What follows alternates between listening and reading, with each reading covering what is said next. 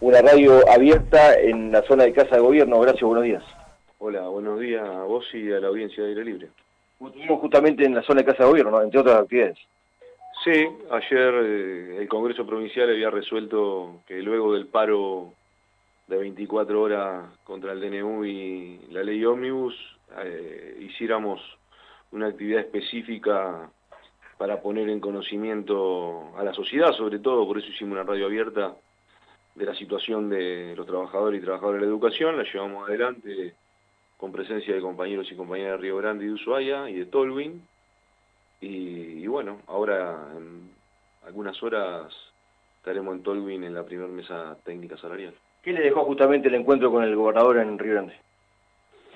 Bueno, yo creo que fue una apertura política de la discusión salarial en este contexto. Ellos se esgrimieron sus argumentos en torno a la situación económica y financiera que atraviesa el país y la provincia y nosotros esgrimimos los nuestros. O sea, eh, obviamente que somos parte del movimiento de trabajadores y trabajadoras, sabemos de lo que se está discutiendo en Argentina, estamos desde la primera hora eh, en las calles tratando de impedir la regresión de derechos, la licuación del salario, pero lo concreto es que la mesa de las y los trabajadores de la educación la mantenemos nosotros.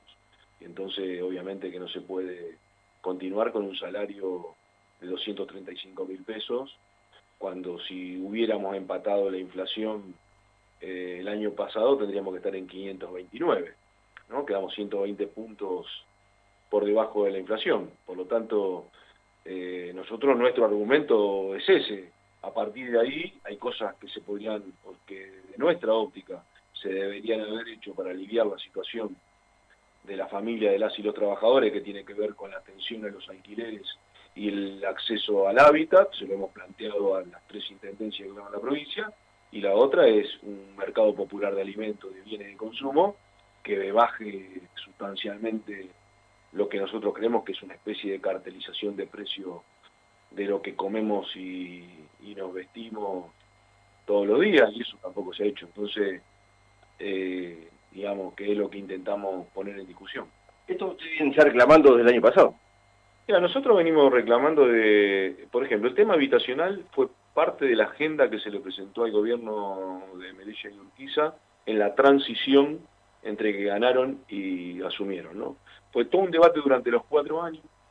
Nosotros hemos planteado el tema de la emergencia habitacional y la emergencia de acceso a la vivienda, porque no resolvés controlando alquileres, sino que tenés que generar el acceso a la vivienda como queremos todos y todas.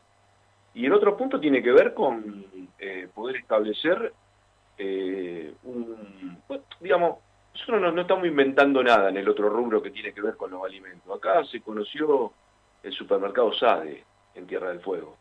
Yo siempre lo digo lo mismo, vayan, creo que la página Aire Libre, creo que hay una nota de hace muchos años que se fue creado, que después se transformó en Suma en Río Grande, para, para contrarrestar lo que hacía la anónima. Por lo tanto, estamos en la misma situación, ¿no? Eh, y lo tercero tiene que ver con un plan de desendeudamiento que también lo venimos pidiendo desde la salida del gobierno de Macri, que había quedado el sector de los trabajadores y trabajadoras, habíamos quedado todo con deuda de tarjeta, crédito y todo lo demás, que se había usado para pagar tarifas y alquileres, y, bueno, eh, eh, tampoco se ha resuelto. No han dicho que hay de estos tres temas, hay algunas cuestiones que se estarían trabajando, pero eh, vos y yo somos futboleros y hay un dicho que dice goles son amores, ¿no? Por lo tanto, no cantamos los goles antes de que se hagan, ni los festejamos, así que veremos en las próximas semanas qué es lo que pasa con, con todos estos temas. Muy bien, Cristian, te está escuchando desde la ciudad de Ushuaia, Horacio Catena. Muchas gracias. Bueno, Horacio, buenos días. Eh, bueno, estaba escuchando atentamente ¿no? La, situación de, alquileres, que es una problemática de, todo el mundo, por supuesto. Eh, el tema de bueno, las acciones para contrarrestar el tema de, los precios. Eh, algo, esto sí algo habló eh, el otro día. El plan de desendeudamiento, bueno, temas centrales, ¿no? Y respecto a, la situación de, de pedido salarial, ¿no? Yo no sé si usted expresó allí, porque escuché algunos porcentajes de inflación, pero yo no sé si ustedes ya plantearon, hicieron el pedido concreto de cuánto es el aumento que está pidiendo el sector.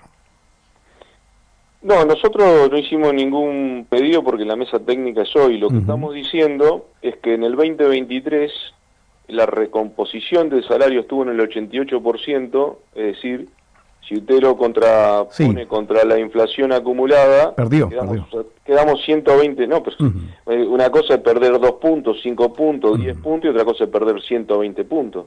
Por eso hoy un salario docente que en abril del año pasado el salario docente de Tierra del Fuego estaba dentro de los mejores del país, hoy está dentro de los peores. Sí, fue de dos. dar un dato. la, inflación 2023 fue 211. 211. Así que imagínense cuánto se perdió. ¿eh? Por eso, contra el 88 estamos. Yo lo redondeo en un 120% para, para establecer un número redondo.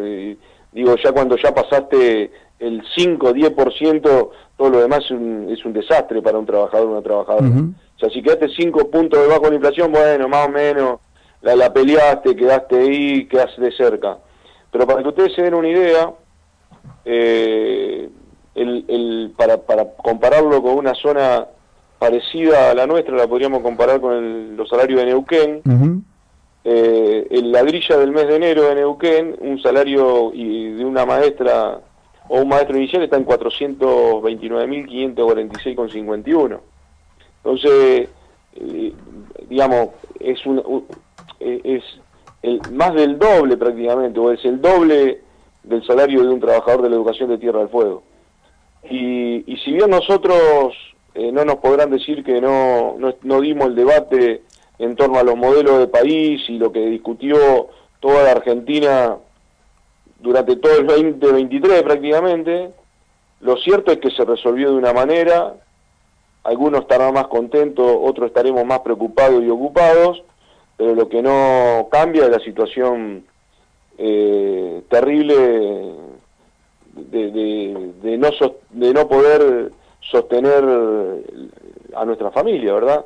Entonces, sabemos que hay sectores que las pasan mal, sabemos que hay sectores que la pasan peor, hay sectores que la pasan mucho mejor que nosotros, ¿no? Porque siempre se nos compara con la que nos pasan peor que nosotros, obviamente, pero también hay sectores que la pasan muy bien y bueno, nosotros queremos que esa discusión forme parte de la agenda política de la provincia.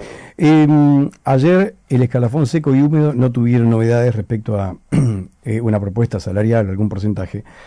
¿Ustedes creen que a ustedes sí les va a pasar? ¿Sí les van a dar esto? Nosotros, sí, obviamente que como cualquier otro dirigente seguimos atentamente todas las negociaciones, incluso las de otros gremios, eh, que no, no estatales, ¿no? Eh, nosotros no, no aventuramos nada, iremos a la mesa de, discusión y la obligación que tiene el gobierno es traer alguna propuesta. Digo, más allá de, lo que haya pasado ayer, eh, que también obviamente que hay que contextualizarlo, se está discutiendo la ley ómnibus, hay que ver qué pasa con, con la coparticipación y todo lo demás, pero lo concreto es que eh, no podemos estar sujetos eh, todo a eso. Eh, digamos, las recomposiciones tienen que aparecer porque ya se cobra eh, el mes de enero eh, y obviamente que si no alcanzaba en diciembre, menos alcanza en enero, la inflación entre diciembre y enero va a rozar el 50%, más la devaluación del 120% que hizo el gobierno de Javier Milei, ni bien arrancó la gestión. Digo, eh, no le estoy contando nada que usted no sepa y que la, que la población no sepa, pero bueno, nosotros tratamos de que de que se pongan en discusión los temas de la gente. Está bien. ¿Van a emplazar al gobierno ustedes en el tiempo para que esto se resuelva? Mira, nosotros ya lo hemos emplazado el año pasado, creo que ha sido motivo incluso de nota de, de este programa y de demás, cuando dijimos que si así terminamos, así no empezamos, ¿no? Hemos incluso hemos recibido cierta crítica porque parecía que nos estábamos adelantando demasiado la discusión, pero si hay algo que estamos seguros que el tiempo no se detiene, que los días pasan y que las fechas llegan. Y estamos a hoy estamos a 14 días o a 13 días que se presente la docencia en los en los puestos de trabajo y, la verdad que sería una buena noticia que se presente con con el salario recompuesto ya a cuenta de lo que perdimos en el 2023 y que podamos discutir eh, alguna agenda de progresión salarial acorde a lo que está pasando en la Argentina. Bueno, bueno, vamos a dejar hasta acá. Me parece que es un primer capítulo de, de lo que va a continuar seguramente siendo la realidad a partir de mañana, porque ustedes tienen, ¿a qué hora tienen la reunión hoy? 14 horas en Tolwyn. En Tolwyn, 14 horas. Bueno, vamos a, a, ver qué pasa mañana entonces, o por lo menos en la tarde. Eh, Catena, muchas gracias, muy amable. Hasta luego. Hasta luego.